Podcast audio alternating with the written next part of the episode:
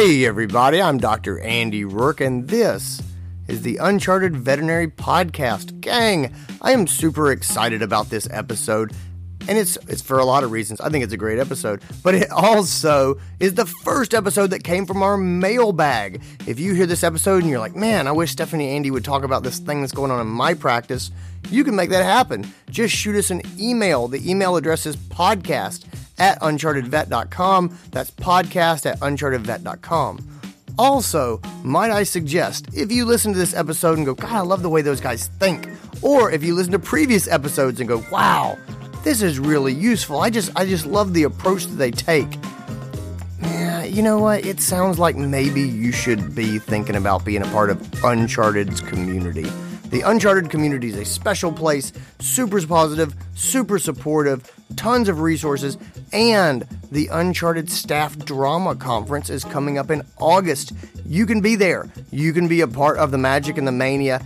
It is a transformative experience. I really think that if you like this podcast, you will probably love the conference. Take a look at it. See if it's right for you. Spots are filling up fast. If you want to be a part of it, you're going to need to move pretty quickly because it is going to sell out. We have not had a conference thus far that has not sold out. So anyway, I'd love to see you there.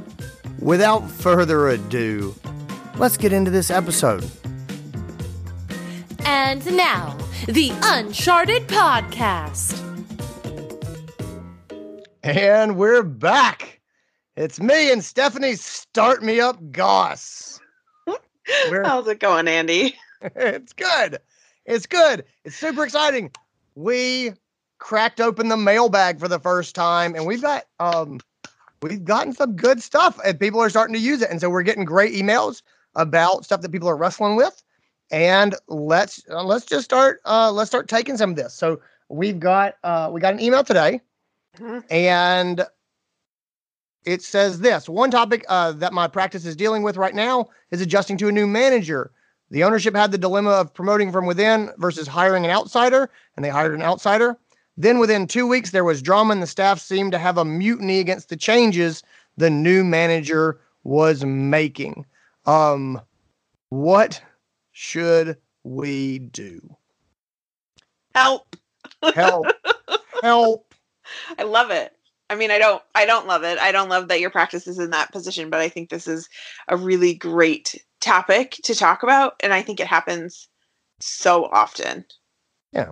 Well, let's go ahead and start off, and let's just talk about, I don't want to get into bringing people up versus hiring from the outside, because I think that's a whole can of worms by itself. And I think we could talk about that a lot. I think the challenges versus if you're coming in as a manager from outside versus if you're coming up internally. I think those challenges are radically different, and I don't think that we would do them justice to get into them here. Let's just go ahead and talk about managers coming into a new clinic from the outside. Let's talk about prevention first. What is the right way to do this? What can we do to set ourselves up for success? And then we'll circle back around and say, okay, we got off to a rocky start. How do we do damage control? So thoughts on what we can do to make the transition into practice go more smoothly. Yeah. So when I read this email, the first thing I thought was, I have so many questions, but I think the number one thing that stuck out in my head was, okay, if this is a new manager, particularly from the outside, and you're 2 weeks in and changes are being made, I have to wonder, they've got to be decently big changes for the team to radically be freaking out, right? Because, if you're a new manager and you come in and the first change, you make is to give them things off their wish list, they're not going to be freaking out. They're going to be kind of excited that that's where you kind of start. But if you're coming in and you're making changes right off the bat, I guess my big question is why. And sometimes that is necessary.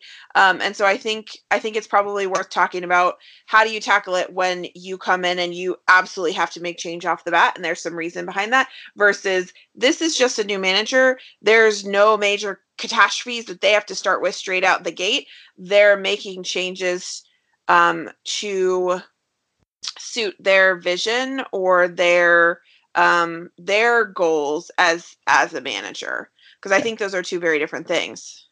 Oh, no, I completely agree with that. So let's take the first one. What if this is something catastrophic? This is a turnaround. It's a rescue situation. The business is failing and you have to go in and deal with that mess. I agree. At that point, time is very limited. The ways that I have seen this done well are you come in and time is of the essence and you need to be honest with people, right? So up front, you say to them, hey guys, we have got to make some changes or we're not going to have a vet clinic. And that's the truth of it. When you talk to them about them, not about you. Like most people, I believe that people are innately good. I choose to believe that. I like that. I believe that we have a core of gold. I do. But I also believe more so we're innately self-centered. And so I think when you want to come in, when you don't have a lot of time to build trust and build relationships, we need to talk to people about what they care about and talk to them about their pain points. We're not going to have jobs if we don't make changes. And so we are going to make changes and they are going to happen fast. And I know I'm asking a lot of you and I know this is going to be uncomfortable. Yeah. And I promise that when we make the changes that we're making and we need to make, we can back off a little bit. We are going to a better place. That's what I'm telling you. And so talk to them about them, talk to them about things that they care about, talk to them about why this is important for us as a group. And then just to cut to the chase, the statement that I have heard again and again that I think is important is when you come into this situations and it is do or die time on change and we've got to make this jump. I have heard it said to groups, listen, we want you to be here and we want you to be a part of this. And if you're willing to make these changes, we are going to go to a better place. And you are welcome here. If you are not on board for making these changes, if you are not willing to change, I understand. This is where we need to part ways. And there's no hard feelings. I get it. But you need to go if you're not up for doing this. You can stay and we'd love to have you, or you can leave and we'll be sorry to see you go. You cannot stay and work against what we're doing. That can't happen. And so take a day and think about it and decide if you're going to be in or you're going to be out and let us know. But if you stay, you need to be on board. Yeah. That's you know what I mean? That sounds hard. If your back's against the wall and you need to make change, you need to say that. And people, you're like, oh gosh, but Andy, we really need to change and we're losing people. You're losing people who refuse to change. And so keeping those people is going to do more damage to your chances of turning than having two people leave who would have fought you the whole time. And now you're shorthanded, but you're shorthanded with a team that's willing to change and back you up. And now you can start to make magic.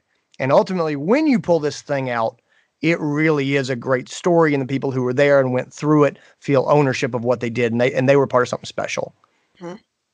And the third thing that I think you haven't mentioned yet that I would add as a manager who has been in this position where I've had to come in and make drastic change straight out the gate, is that for me, the absolute key is having the backing and support and a united face, either with the practice ownership or with the field leadership, if it's a corporate practice.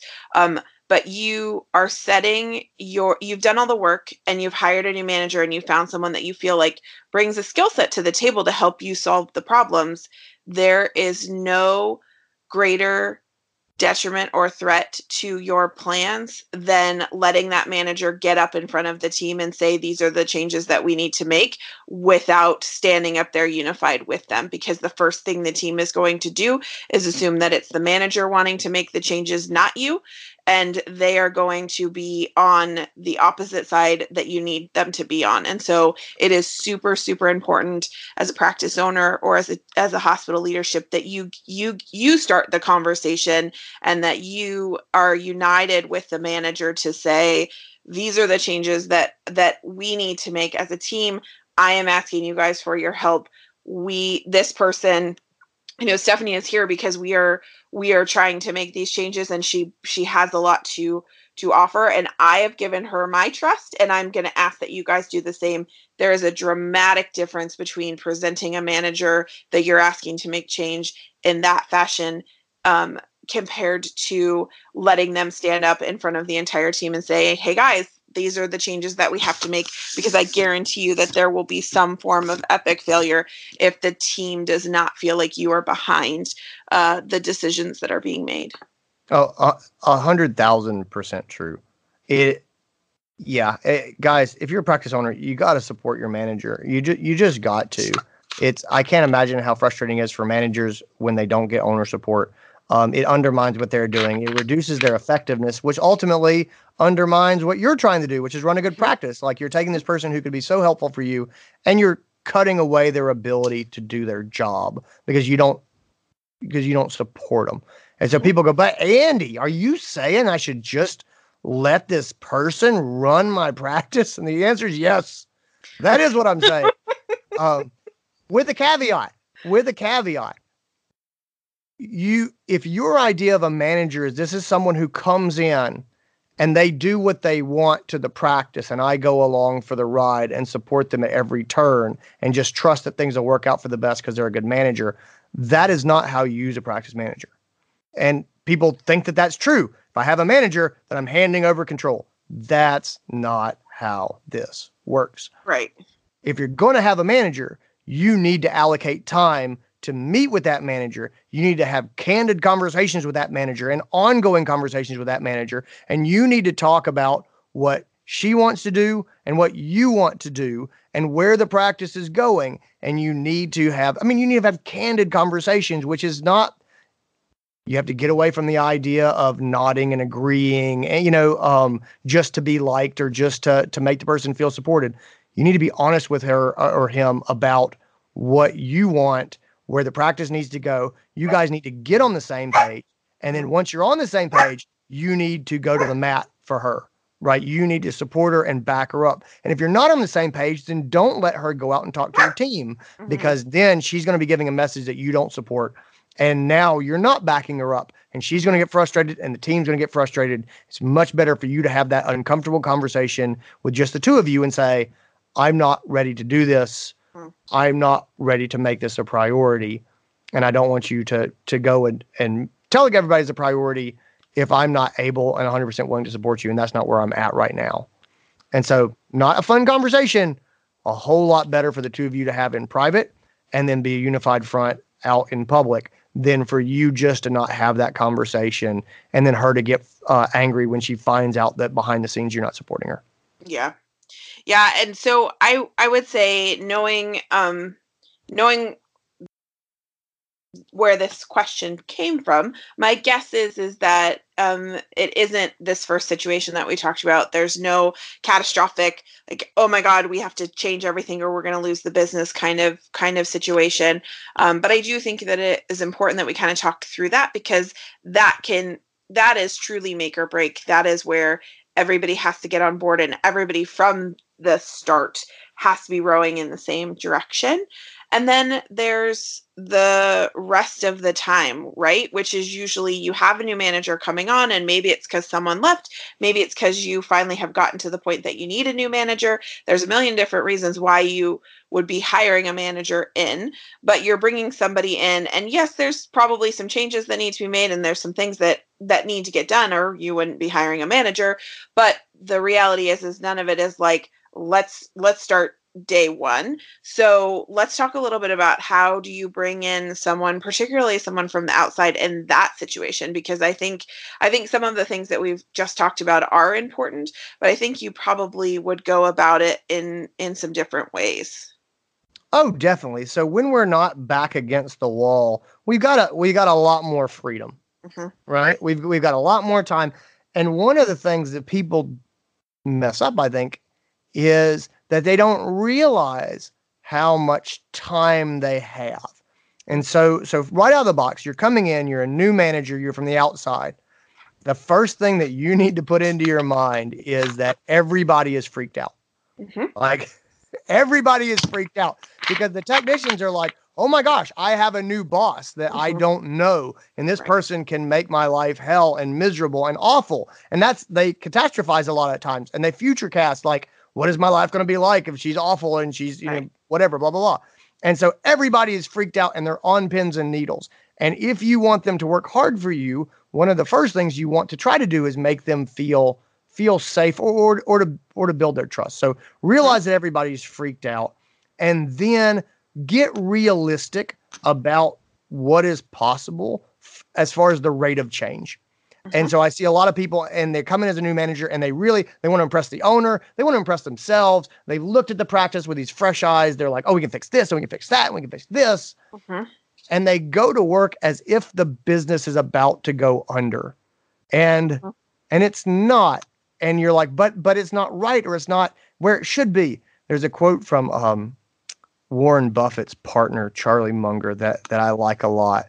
And it said, and he said, a business that can't withstand a bit of mismanagement is no business at all. And I love that because you're right. You know what? It's not right. And it's not running exactly the way it should. But if it can't take another month or two or 6 or 12, then you know, all is already lost probably. Yeah. So for most of the people that come in, the business is not failing.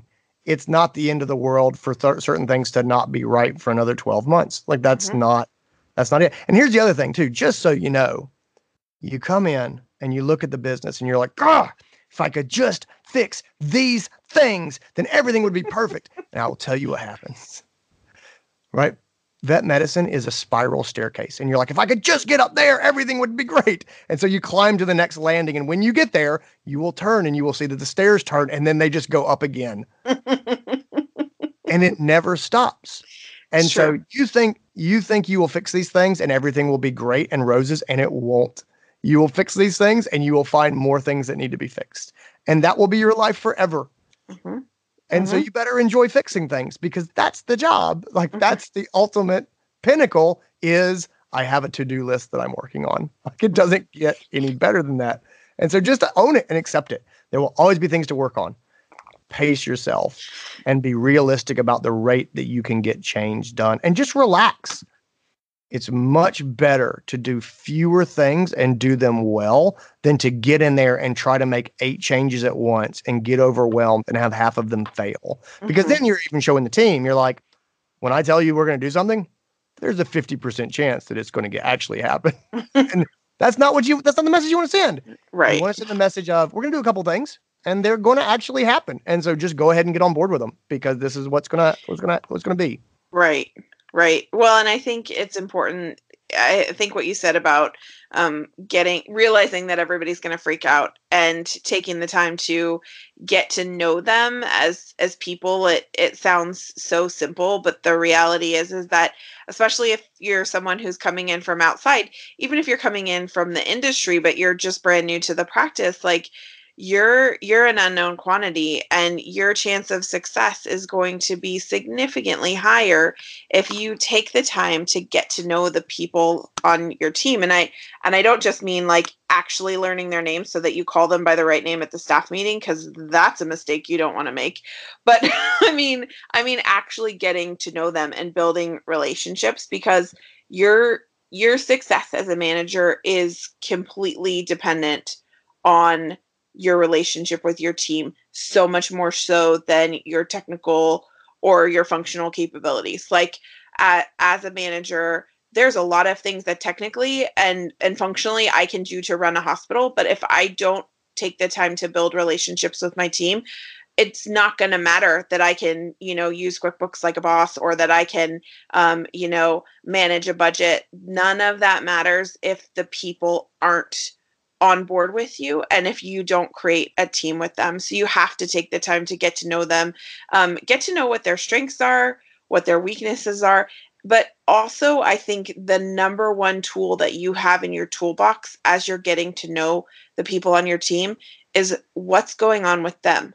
What are they worried about? What are they afraid about? What do they see as the challenges in the practice? Because the wealth of knowledge that is sitting right in front of you is so, so vast. And if you don't take the time to tap into that and realize what they're worried about, you're missing a huge opportunity to build some really strong relationships. If you come in and you take the time to get to know them, and one of the things that I love to do coming into a new team, and I've done it now multiple times in my career, is to sit down and have one-on-ones with everybody on the team. And so I sit down and I don't talk. I let them talk. And there's a handful of questions that I ask them to kind of get them going, because we all know that a lot of technicians are not the most people-y people. So getting them talking sometimes takes some work, but I want to prompt them and then let them talk. And I want to shut up and listen to what they have to say. What are they worried about? What do they see as the things that are areas of change for the practice? What do they see as opportunities? How do they feel about their position? So I'll ask them a few questions to get them going, but knowing how they see the state of the practice is going to help me frame my plan of action so much more strongly, because I can start to make change right off the bat. But if I make changes that nobody else feels is important except for maybe the practice ownership, the team is immediately going to get frustrated and feel like change is being made just for the sake of change. But if I come in and I sit down and I take the time to get to know my team, and I'll tell you guys a story about my current practice. When I came on board, they had not had a manager in place for some time. They had a manager who is part of our field leadership team who was overseeing the hospital, but wasn't actually in the hospital every day. And so they had a good amount of time where there wasn't somebody there taking care of all the daily practice needs. And so when I first started and I started doing my one-on-ones, I was really surprised, because I asked them, like, what do you think is the most critical thing that needs to be changed in the practice right now?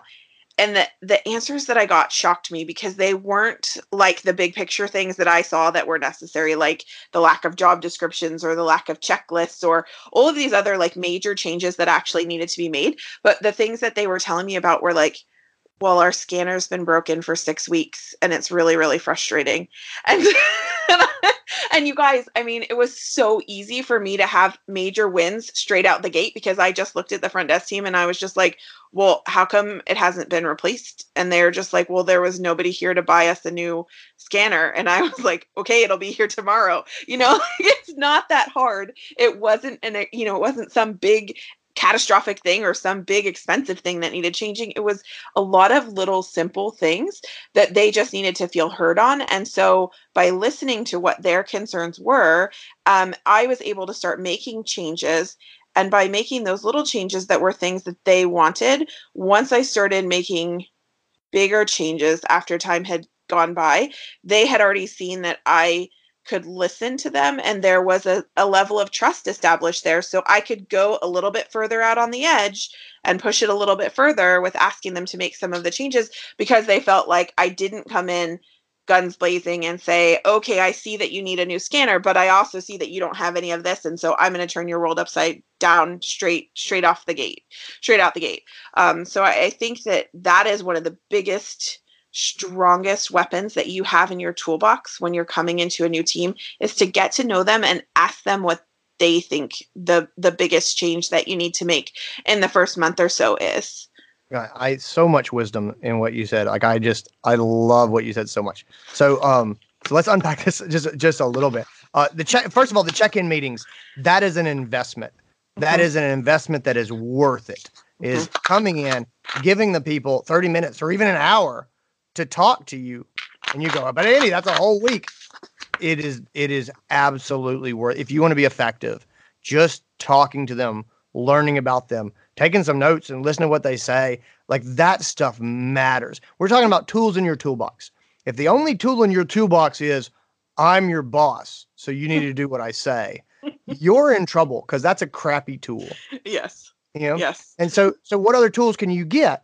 One of the big ones is, what do these people care about? And your example is so spot on, because we're looking at the numbers and the books, and we're like, we're hemorrhaging money in this area, and we've got these significant systematic problems, And what do they see? The fax machine doesn't work. Right. You know? Right. Yeah. And you're right. You know, what's funny is you could go to battle and work on them for 4 months to get job descriptions written for everyone who, you know, who's in the clinic, and they would be just beautiful. And you ask the team, like, how's the manager doing? And they would be like, nah. Mm-hmm. But you go and you buy a fax machine. It's like, it'll be here tomorrow. There's like, she gets stuff done. She is, wow. Holy moly. You know, it's true. It's true. Totally true. And it's, you go, that's ridiculous. That is 100% true. You know, you're like, guys, I got your new name badges. Mm-hmm. They're like, pow. Mm-hmm. Is there anything she can't do? Mm-hmm. It's funny as a manager, like it feels we're really hard on ourselves, and it feels like we're not getting stuff done because we know that there's a bigger mission and that there's a goal, and we know, hopefully, if we've done our homework and we've interviewed the practice as much as they interviewed us, we know what we're walking into, and we know that there's big picture changes that need to happen. And at the end of the day, I would argue all day long that in the first probably 30 to 60 days, the only changes that you should be making are ones that have to do with where the team feels like changes need to be made, unless you're coming in and you're trying to save the business. But if you're coming into your average, you know, the manager has retired or somebody had a baby or whatever, there's no major catastrophes standing right in front of you. Take the time. You will never get your first 60 to 90 days back as a manager, and you can absolutely screw that up. But you will never screw it up if you take the time to sit back and get to know the people on your team and ask them what matters to them and start your change process with what matters to them. Yeah. So I agree. So, knowing your people is a tool in your toolbox because you can talk to them about what they care about. Talking about what their struggles are in the practice, what they face every day, knowing what they think is a problem, what their pain is, that's a tool in your toolbox. Understanding the politics of your practice, who is a leader, whether they may not have a position, but are they a leader? How do things get done? What is the culture? All those things are tools that you use to ultimately get the things that you want done. I do tend to think from a leadership management standpoint, I do look at things sometimes as, what am I asking from my team and what am I giving to my team? Mm-hmm. And if you think about asking and giving, you start to recognize, like, man, if I'm just asking all the time for them to give things up, for them to make changes, for them to sacrifice, for them to try new things, and I'm never giving to them, I can see how I'm not going to get that much traction. These are simplistic terms, but like what Steph said is, like, if they're frustrated by a lack of, I don't know, office supplies, then give it to them. Mm-hmm. You know, if they're angry because the schedule is preventing them from going to lunch, then fix the lunch problem. You know, like, man, I'm going to get you guys lunch. Mm-hmm. They go, wow, she gave us lunch. Mm-hmm. And, you know, that if you look at it in terms of, what do I give to them and what do I ask? It makes some sense. When we get into the bigger things, and I'm going to ask them to change the way they document things, you know, or I'm going to ask them to try a new workflow in the hospital, which is a big change that they're going to have to trust in until they see that it works. That's a big ask. Are there things that I can give to them as well? And so, you know, in that same vein of what do you see as the challenges? What are the biggest pain points for you? What are the things that you struggle with here in the practice? Or what are the things that give you headaches? The other question I would throw in there is, where do you see yourself in 5 years? Like, what would you like to be doing? Yep. And then knowing where they would like to go, that's another give. You know, if I can try to move them towards doing jobs that they want to do, get them training that they want to have. Again, those are things I can give to them as or before I ask them to give back to me or to trust me or to invest into what I'm trying to do. Yeah, absolutely. Because you're focusing on meeting their needs, right? And when you're able to meet their needs, if somebody says, oh, well, you know, I have an interest in, you know, working more with the animals, and you have a space where you need to fill a hole in your treatment room, there is some potential there that could save you a lot of headache versus having to hire somebody in your first week that you're on the job. Like, you have to know who your people are. You have to know what they want and know where they sit on the bus, because sometimes making some of those changes right at the start to get them into seats either that they would be better suited for or that they're more interested in, it has unlimited potential for you to score points, if you will, with the team. Like, they really do want to, there's a reason why everybody is in your practice. They really, I do agree with you that I believe that people are good, and I do believe that they want to do a good job. And there's a reason why they're there doing the job that they're doing. And you have to take the time to figure out what that is so that you can meet their needs. Yeah. You're creating a narrative, and the narrative is we are going places. And we are getting better, and you are getting better, and your life is getting better. Mm-hmm. And if I can create that narrative, then confirmation bias takes over, and they will start to see the things that we're doing fitting into that framework. But if they believe that this is some garbage, and I am going to come and I'm going to make you work harder, and I'm going to be a tougher boss than you've had before, that's not the narrative that you want. That's not a motivational narrative.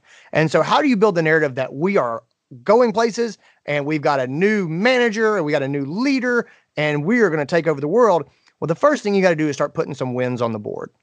You know, you win small. It's better to do little things and knock them out of the park and celebrate them and get some momentum going and make people believe they're on a winning team. And then you can give them bigger challenges, which they will tackle because they're winners and they're growing and they're getting better and they can do this. But you have got to start creating the narrative, and you do that by dropping in wins.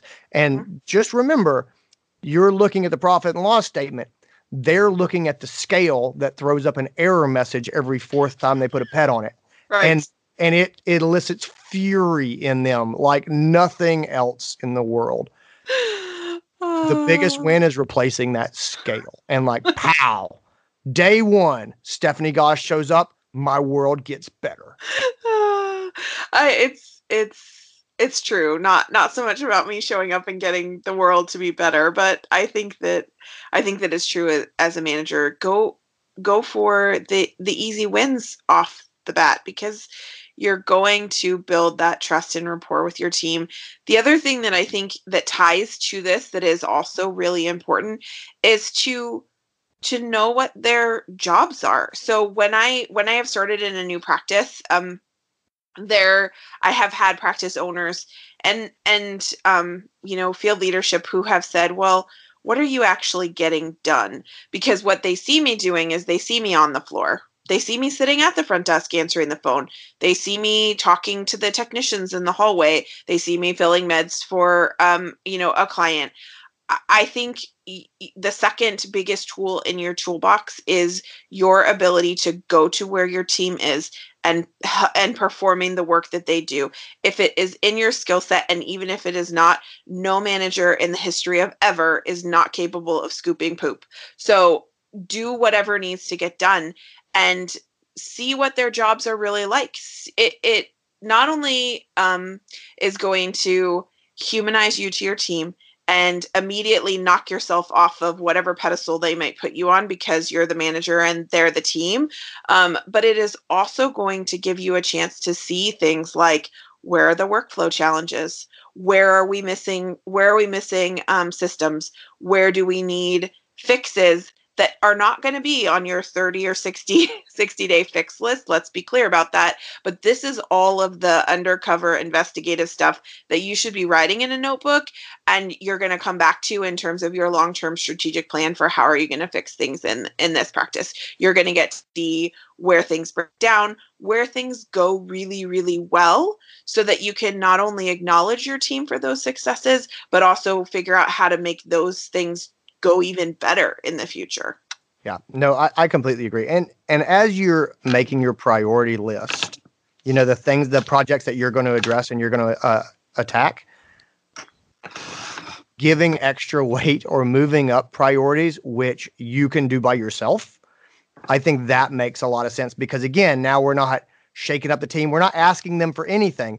I can go along with my day. I can shake hands with people. I can jump in and help them. I can learn about them. I can smile at them. You know what I mean? And build that relationship while I'm still getting things done. So when the manager or the owner, when the practice owner looks at me and goes, what are you doing?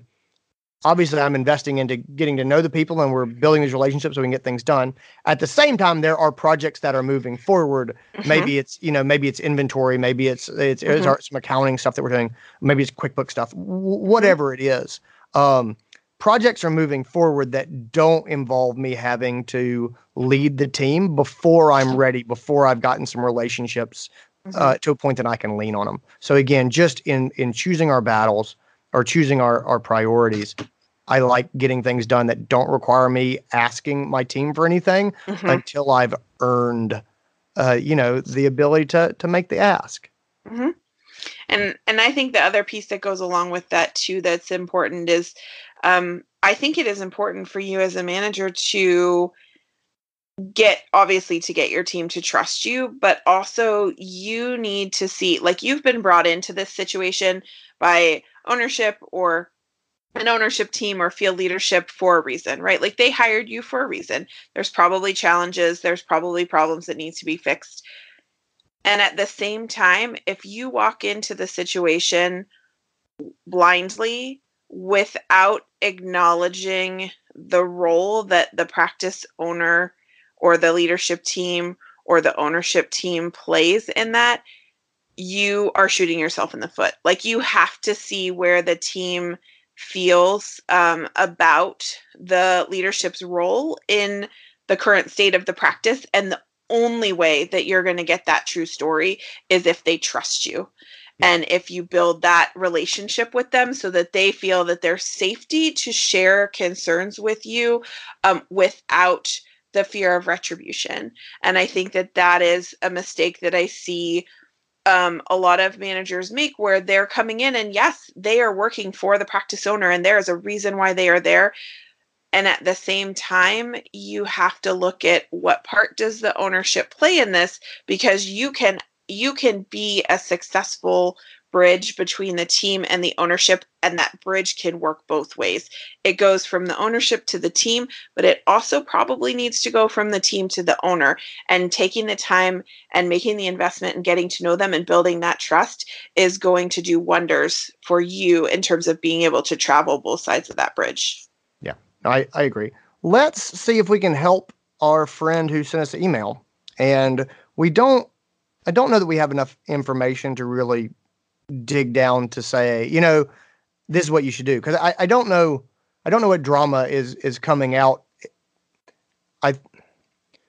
We're making changes and now there's a rebellion. And I don't know, right. Is it how we're communicating the changes? You know, is it the tone that we're taking? Is it are we making poor decisions about what changes we're going to make? Are we doing too many things at the same time? And it's overwhelming. Right. You know, I don't know. Let's speak in some general terms though, and just say, all right, I have come into this practice. I've been there. I started making a lot of changes and making announcements of what we're going to be doing. And I have overwhelmed people and terrified them. And now they're revolting against the changes that we're making. Mm-hmm. In general terms, how do we back out of this corner, you know, and maybe start to try to get things on the right path? That is a great question. I guess I would start with trying to figure out why the changes that are being made were being made. Are they the kind of changes that really you as an owner stressed that there was some urgency for them to make? Like, hey, I've got this big problem and I want you to solve it. Or are they changes that the manager sees as problems? And this is often where we see a manager out of probably just routine take the lever in their brain. They're driving the car and they are just gonna without thinking about it, reach for that lever of I'm the manager and I'm in charge of making the changes and I'm going to pull this lever. And it's the lever of, you call it the lever of positional power, right? And I think that probably it sounds to me like from the information we do have that this manager was like, okay, I've been brought in to do a job and that job is to make some changes. So I'm going to start making the changes, and they're doing all of the things, and they have pulled down on that level of positional power, and they've come at it as, okay, I'm the manager. I was brought in to do this job. So I'm doing the job. And so I honestly would take some time to sit down and have a meeting between the practice ownership and the manager and figure out, okay, this is clearly not working. The team is super upset. How do we reset? And I would brainstorm that together, because in order to come out of this with the least amount of damage, you're going to have to work together as a team, the ownership team and your manager. There's going to have to be some unification, and you're going to have to go to the staff. And it may mean standing up in front of the staff and saying, hey guys, we made a mistake. We came at this from the wrong direction, and we are really sorry. We see how it has affected you guys. We're sorry for the impacts that it had, and here's what we're going to do to start over. Okay. We're talking about some powerful sorcery here. You know, it's funny when we think about what it means to be a great manager, what it means to be a great leader. We think about setting a plan, getting people motivated, and tackling that plan effectively. Mm-hmm. And one of the real markers of being a truly good manager or leader, I mean, one of the things that when you come down to it about who's really good, one of the true tests is, how do you recover when you've made a mistake? Mm-hmm. And that's really it. I mean, how do you recover? And if you're sitting there right now having the thought, well, how do you know that she made a mistake? You don't know that she made a mistake. Maybe she did everything right. If you're having that thought, then bear with me, young Padawan, because the fact that there's a revolt or that people are rebelling, that means that somewhere we made a mistake. And, mm-hmm. you know, and so how do we do this hard thing? And we've all been there, you know. We've all, if you have led a team, you have had a bad day. You have mm-hmm. said things the wrong way. Yeah. You have spoken without empathy. You have misread the situation. You have failed to be omnipotent and know what your people are facing in their home life. Right. And you've pushed them over the edge, or you've said something damaging to them. That's just being human and the human experience. You have made mistakes. Mm-hmm. There is no one on this earth who is not. And if you can't accept that, and you think, I did not make any mistakes, the biggest hurdle for you is going to be self-awareness. Mm-hmm. And so self-awareness and humility, we don't talk enough about those characteristics as being vital, but they are so vital.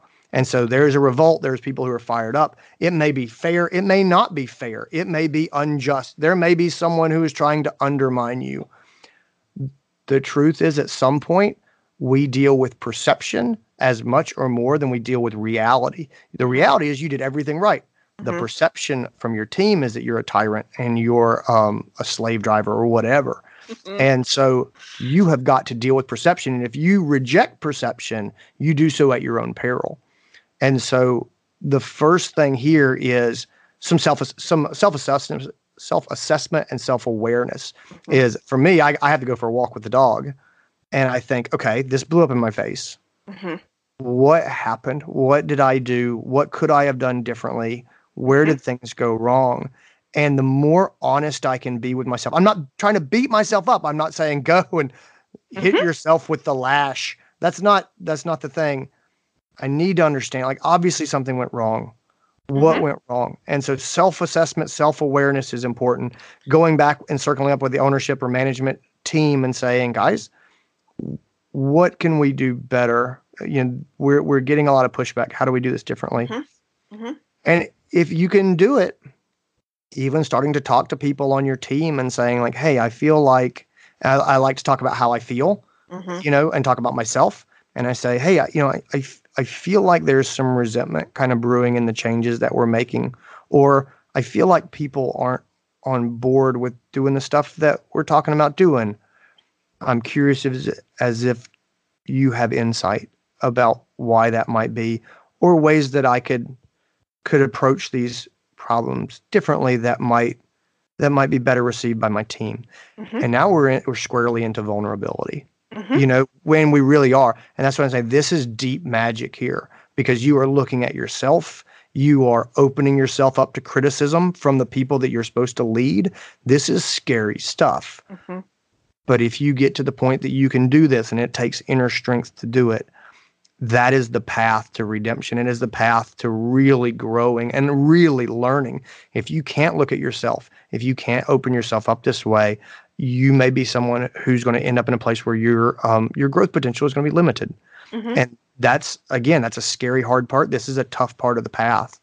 But those would be the first steps that I think have to be addressed. Is they need to realize that things are not going well, and then start to look and say, why are these not going well?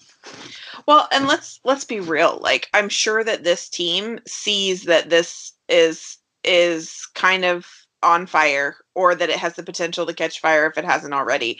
And so I think that as a leader, one of the most, potentially the most powerful lesson that I ever learned was that it takes nothing to apologize. And what most people, our human nature is to say, well, I didn't do anything wrong. What do I have to apologize for?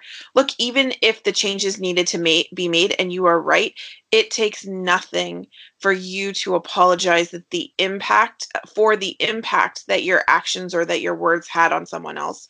It's not about what you did or how you did it necessarily, but regardless of how you did it or what you said, there is still a human on the other side of that, and there is an impact to them. And it takes nothing for you as a leader to say, you guys, I am really sorry that this, for the impact that this last 2 weeks has had on you.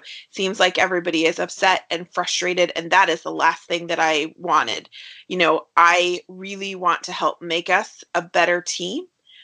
And so I need you to know that I am really sorry for the impact that this start has kind of had on us. And I want to talk about how we're going to move forward as a team to try and make this situation better. That costs you nothing as a leader. You're not like, I was wrong, and here's the changes I'm going to make because I was wrong. You're just being human and vulnerable with your team. And that, I think, is probably the most powerful lesson that I learned in my career. And my team will tell you, I screw stuff up all the time. I'm human. We all are. And we make mistakes. And yet I try really, really hard, and I don't always hit the mark, but I try really hard to own up to those mistakes when I make them, when I can see them, or when somebody else points them out to me. Because even if I'm still processing on the human side, like, I don't know if I was really wrong, and maybe they're wrong, and you're working through, like you said, the process of what actually happened in your head, it makes the relationship move forward so much more smoothly if I can say to them, you know what, I'm really sorry. That wasn't my intention. I didn't mean to hurt you. I didn't mean to upset you. I didn't mean to, like, rock you guys' world and come in here and start making all of these changes. Let's start over. Let's figure out how we can move forward from this point. And I think that is often something that is overlooked, because it's human nature for us to think, well, I didn't do anything wrong. Right. That's not what it's about. Right. And that's not what it's about. And so the true sorcerer will do exactly what you said, and then invite their ideas on how to do things better in the future, or invite them as collaborators. Mm-hmm. And that is the Jedi master, you know. And again, all of this takes guts. It is not easy, because you are opening yourselves up, but boy, we're talking about really what it takes to be the best. And I think that's a big part of it. And then to go back to your point about oh shoot, what was I going to say? Oh, about, about, you know, the part where you wrestle and you go, but I wasn't wrong, but why don't they just understand this or that? If you're in that place, one of the things that has helped me is a phrase that one of my friends used to say. She was the founder of the Veterinary Business Management Association. So her name is Dr. Megan Wood. And she said this to me, you know, it's 15 years ago now, and I still remember it, I use it all the time. But it came from her father, and he used to say to her, you know, Megan, you can be righteous or effective. Choose one. And I have found that to be true again and again and again. I can totally go in there and say, you guys, it's not fair that you said this, and that's not accurate, and that's not true, and that's not even really what I said, and I have been wronged here. You can do that. Or you can figure out what approach you need to take to actually be effective and to get the practice to go where you want it to go. But generally, those things are mutually exclusive. Mm-hmm. Mm-hmm. And I would just add to that, that the question that I learned to ask myself and had some very wise mentors teach me early on in my career is to ask yourself, do I have all the information? Do I know all of their perception? Do I know both sides of the story? And 99.99% of the time, the answer is no. You don't know what's going on in their head. You don't know what their experience has been. So there is nothing wrong with asking questions to try and get more information about what you don't know, because you're not in their head. You're not in their shoes. You know, you made a change as a manager to try and make the business more financially effective, but did you just completely turn the technician's workflow upside down and rock their world? Well, you have to look at that. And the only way you're going to know is to ask, do I have all the information? And if the answer is no, and it should be, what do you need to do to get the information? Yeah, I completely agree with that. You know, your engagement questions of what do I not know? Seek first, understand. I think that that's huge.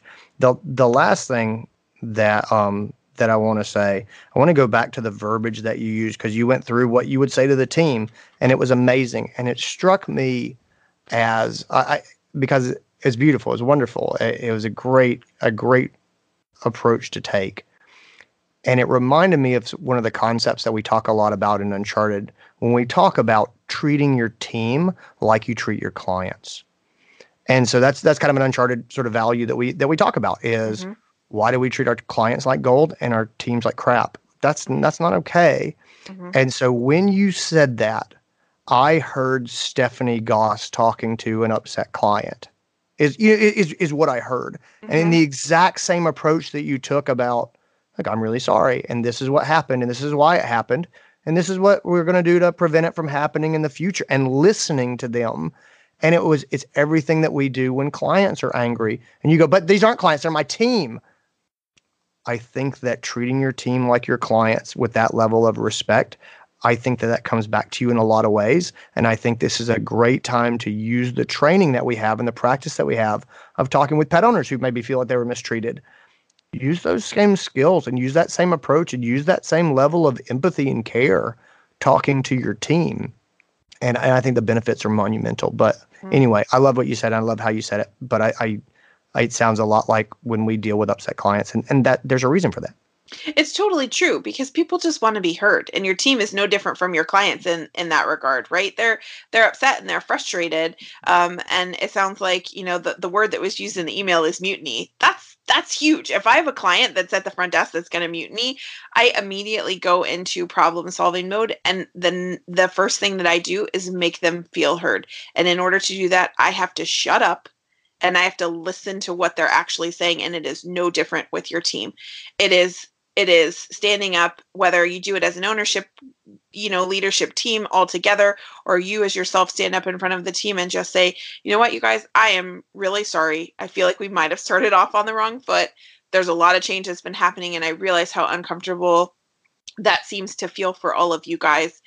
I would like to hear how you're feeling about this. I you know, and then shut up and listen to what they actually have to say, because they're going to give you the answers. And they may be answers that you already have in your head.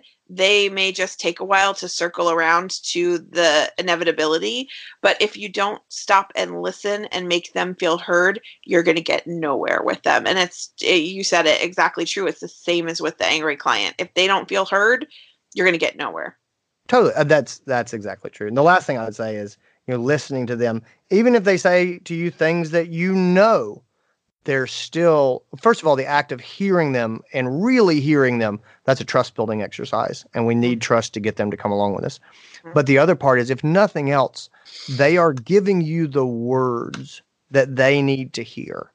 And, you know, if I'm trying to think of an example on the fly, but essentially the way that they explain the problem to you, it may be exactly, you totally understand the problem, but the way that they explain it is important, because that's the way that they see it. It's amazing how many times two people have the exact same problem and they're talking about it using different words or different approaches, and they don't realize they want the same thing. And so if they say to you that the practice management system is making their mornings a living nightmare, that may be a bit dramatic. Right. But if you talk to them about getting it set up so the management system is not making their mornings a living nightmare, they will hear you. They go, ah, yes, man, she really understands where I'm coming from. Right. That they're telling you how to communicate with them. And so hear them and talk to them. Go meet them where they are. And I think that, you know, there's just no downside that comes from talking to these people. Yeah, I agree. Cool.